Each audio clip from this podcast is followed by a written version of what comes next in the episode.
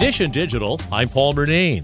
Samsung has launched its own mobile wallet app. CNET senior editor Lisa Eadicicco says it's the latest effort by tech companies to replace your physical wallet with a digital one. You can store digital keys, boarding passes, eventually ID cards, credit cards, things like that. This is just really interesting because not only does it show how our phones are replacing even more things in our lives, but these companies are also, I think, using things like the digital wallet to keep you kind of locked into their ecosystems. If you have all your digital keys and your driver's license on your Samsung phone or your iPhone, you're probably going to be less likely to switch to a different type of phone because that's just another thing that you're going to have to transfer over, right? One survey finds one in two people are expected to use a mobile wallet by 2025. Dish and Digital, I'm Paul Murnane.